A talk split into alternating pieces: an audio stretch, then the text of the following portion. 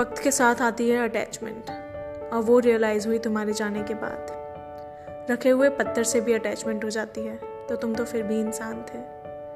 और अटैचमेंट के साथ जब प्यार जुड़ा हो तो वो बन जाता है कभी न जाने वाला दर्द। कितनी भी कोशिश कर लूँ खुश रहने की, एक वो खालीपन हमेशा रहता है इस दिल में